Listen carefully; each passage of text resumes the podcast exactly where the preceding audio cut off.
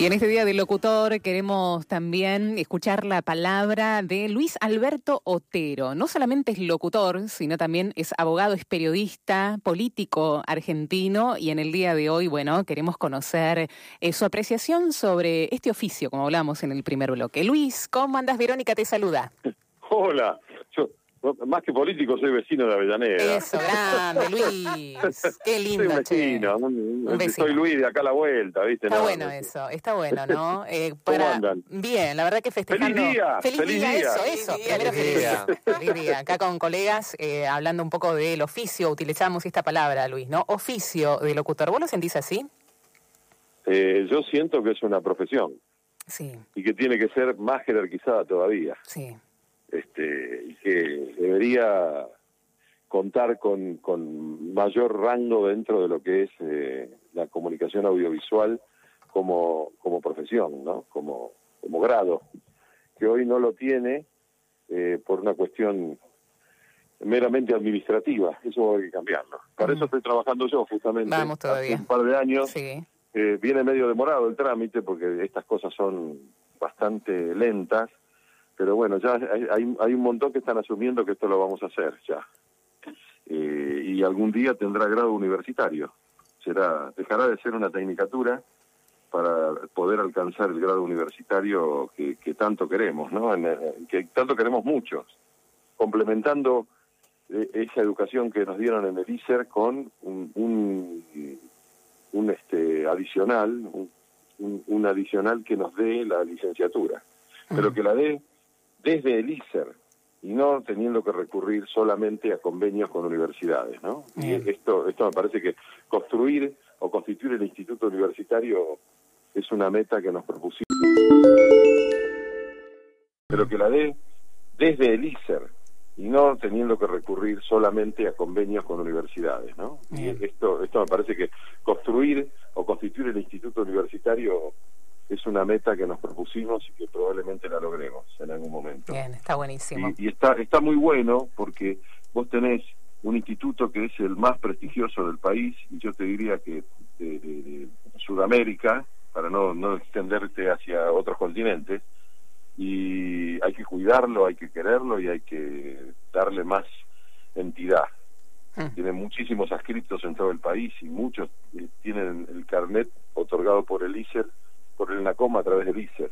Y eso me parece que tiene un valor importantísimo. Por supuesto que sí. ¿Cuáles son las satisfacciones que te dio esta profesión o estilo de vida, Luis? Bueno, el, primero es que aprendí a, comunicarme. Yo era el, gordito tímido del, grado y recibí las herramientas que me faltaban. y segundo, que me dio la profesión o me dio la carrera que ni yo esperaba, ni yo sospechaba, que fueron muchísimos años laburando con la posibilidad de tener eh, la, la, participación en equipos de primerísimo nivel, afortunadamente, que me siguieron enseñando cosas. Yo aprendí a ser periodista primero siendo locutor. Y esto se lo debo a, esta profesión, primero, ¿no? Al ISER, que me dio el lugar, que me dio la posibilidad. Eh, si bien en la época que yo, yo estaba en el ISER, que fue hace unos cuantos años, somos la promoción número 30, sí. Egresado en el 83, 17 de diciembre de 1983 a la una, de, la, mañana. A la una de la mañana, acá alguien que te gana. Ahora terminamos el examen de televisión, la última materia. No, acá alguien que te gana. Dorita, ¿vos qué promoción eras? 1973, Luisito. Upa, hola, hola, Felicidad en este día. ¿eh? Igualmente, igualmente. Eh, nosotros estamos, realmente es un placer hablar con ustedes. Es bueno, che, ¿cómo, se, ¿cómo se mezcla, Luis? Y acá meto otro condimento que por ahí no toda la gente lo sabe, el haber sido scout eh, de Argentina. Con... Yo soy, yo soy. Vos sos scout. ¿eh? Una vez que haces tu promesa, y eso le aclaro a todos los que son scouts y que están escuchando, eh, una vez que hiciste tu promesa es para siempre. ¿Cómo es eso? Y bueno, es, así como hablaba del estilo de vida, es una, una decisión de vida, es una forma de ser el ser scout. Algunos la aplican, otros no, algunos se olvidan, pero la mayoría de los que han pasado por el movimiento saben de qué estoy hablando. y yo no he pasado por el movimiento, yo estoy en el movimiento desde hace 47 años. Mm. El 10 de junio cumplí 47 años como miembro del movimiento Scout en la Argentina. Arranqué en Avellaneda, sigo en Avellaneda, fundé grupos en Avellaneda, el que fundamos hace 20 años casi, sí, hace 20 años, porque antes de la fundación formal están las reuniones, ¿no? Así que eh, podemos decir que hubo un embarazo de unos meses y después el parto fue el 31 de julio, día de San Ignacio, de mil, del año 2000, pero en el 1999 ya habíamos empezado a trabajar. Y realmente es una, satisfacción enorme ver cómo ha crecido el grupo San Ignacio de Loyola acá en Avellaneda, en Crisólogo Larralde y Sarmiento, a donde estamos también trabajando eh, para terminar de construir una escuela de oficios, un centro de formación profesional, que hoy es informal y que será formal dentro de poco, eh, para incidir mucho en el acompañamiento del, de los jóvenes en el crecimiento, en su crecimiento personal. Este, no es solamente ir a jugar, armar una carpa y hacer un juego, o hacer un nudo, es eh, una escuela de vida, ¿no? para el, acompañamiento en la vida en general. Y para mí eso es el sábado pasado estuve, eh, me, pidieron los chicos de lo, que llaman la unidad Scout, que son el grupo etario de 11 a 14, me pidieron que les vaya a hacer una charla sobre tradiciones de, la, de la unidad Scout, a mí como fundador del grupo me fui, ellos estaban entusiasmadísimos, yo me fui tan emocionado. Ellos no sabían que yo estaba más emocionado que ellos. qué bueno, qué bueno. Creo que hay, hay un denominador común entre los scouts y los locutores que es que estamos siempre listos o tendríamos que estar siempre eh, listos. Bueno, mira, fíjate, tiene mucho que ver. Tiene mucho que ver. Una cosa con otra. Tenés razón. Luis, no lo ¿qué tal? por este lado. Hola. Buenas tardes, Mariano te saluda. Eh, primero que nada, felicitaciones. Y segundo, te quería preguntar, ¿qué opinás sobre el rol de la radio? Hace un rato hablábamos, ¿no? Que la radio siempre está viva, eh, en función de todas las novedades que siempre van surgiendo, en función de las redes sociales, los podcasts, las radios online, la accesibilidad hoy que hay los medios. ¿Qué te parece que, que, qué rol cumple la radio hoy? ¿Cómo lo ves esto de cara al futuro? Bueno, mira, la radio es el, el servicio, un servicio más importante por la inmediatez que tiene la inmediatez que tiene y la posibilidad de generar la noticia al instante que no tiene el resto de los medios. Los, los otros medios lo pueden tener. Hoy sí las redes sociales lo tienen también, ¿no? No nos vamos a engañar, eso, eso es, así hoy. Pero la, radio va a funcionar hasta el día que haya un terremoto y se caiga internet, y se caiga todo, vamos a tener en la radio. Sí, ahí Dorita eh, estaba contando, ¿no? Dorita, cuando se cortó la luz, ese gran corte nacional que hubo, claro. tenía la radio a pila. Claro. Tenía, eh, mi hija fue a agarrar, yo no me acordaba que la tenía, una radio chiquitita, pila que teníamos por ahí y eso funcionaba. eso andaba. Así que no, no, a, pesar de que va a haber una digitalización total del sistema dentro de poco, eh, algunas antenas tendrían que estar, seguir funcionando. Sí, claro. Y, la prueba fue el apagón. Seguro, seguro, Luisito. Seguro, yo decía, le contaba a Vero y bueno, acá a a todos los oyentes que para mí el invento del siglo es el transistor, Luisito. Por ejemplo. Claro, porque no vas a quedarte nunca incomunicado con dos pilitas. No. No, nosotros venimos de la época de la válvula igual, pero no... También, pero bueno, el transistor, digamos, yo ya, tenía, Yo tenía televisión a válvula, los ah, chicos ni deben saber de qué se trata eso. Era en blanco y negro, que vos decís, ¿de dónde? El otro día me mandaron una foto en blanco y negro de la Kodak fiesta de mi vieja el día que hice la promesa Scout. y yo digo, mirá de qué época venimos nosotros.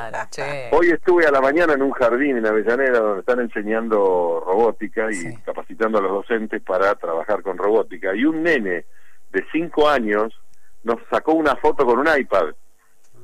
el nene la, había alguna maestra que no sabía usar el iPad para sacar la foto y el nene dijo, bien, dámelo y sacó la foto del nene. De es increíble, es increíble. no, realmente. Entonces, somos, venimos, eh, somos conocedores de la historia. Mm. Eh, y sabemos lo que significa lo que vivimos hoy y la oportunidad que significa hoy el mundo digital.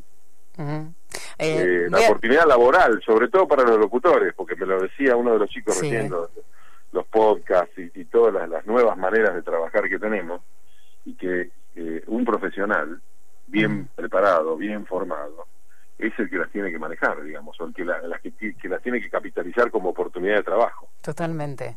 Eh, quiero sumar a Gaby Laschera, que está acá. Eh, Gaby, bienvenida y feliz día para vos. Aparte docente, y te sumo... Ah, mira qué bien. Claro. En este... Pero, ¿qué es, ¿qué es un programa de radio o un colectivo arriba de este Colectivo lleno de speakers. Bajamos del camión del ICER, dicen acá. Sí, más o menos. Casi, casi, casi. Bueno, yo soy del 89, soy más jovencita que usted. Muy bien. Bueno. ¿Qué relación con de esta época De la época que Carlos llegó a la presidencia. Exactamente, exactamente. Eh, sí, con esto de la comunicación y también de la docencia en comunicación, Gaby. Eh, sí. Hay como un nuevo paradigma en todo esto, pero también hay una esencia. Sí, es cierto. Lo que pasa es que también nos sirve, me parece que ustedes opinarán lo mismo. Luis, también felicidades que no te dije.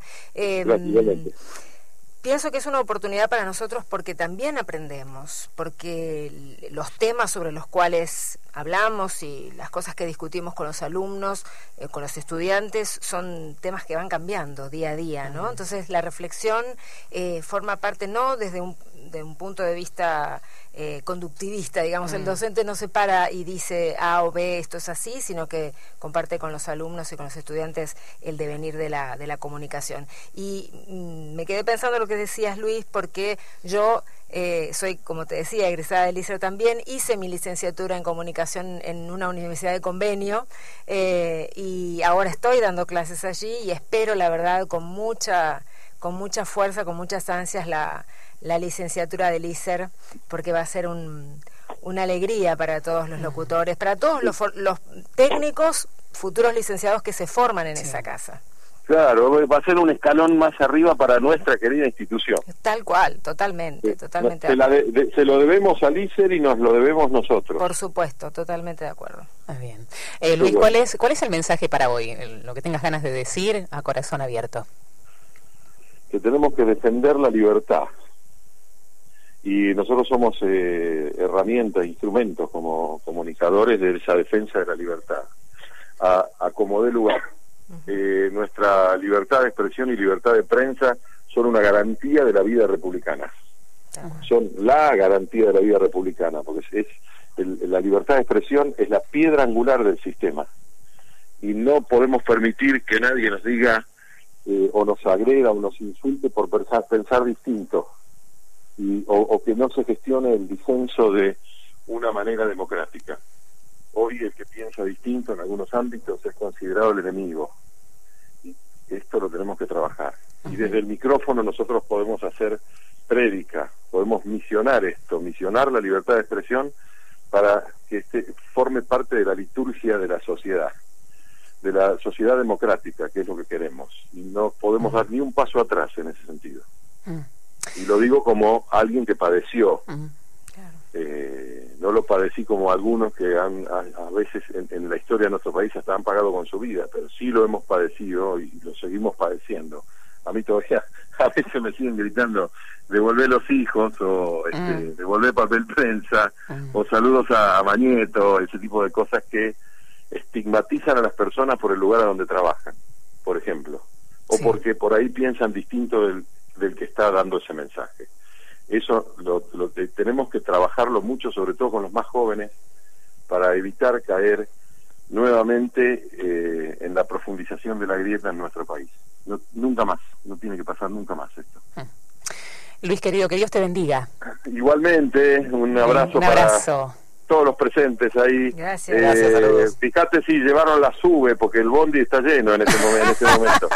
y siguen llegando, eh, después te contamos. sigue llegando gente, bueno, abrazo. Un abrazo grande. Eh, Luis Alberto Otero con nosotros en el Vive en la Ciudad.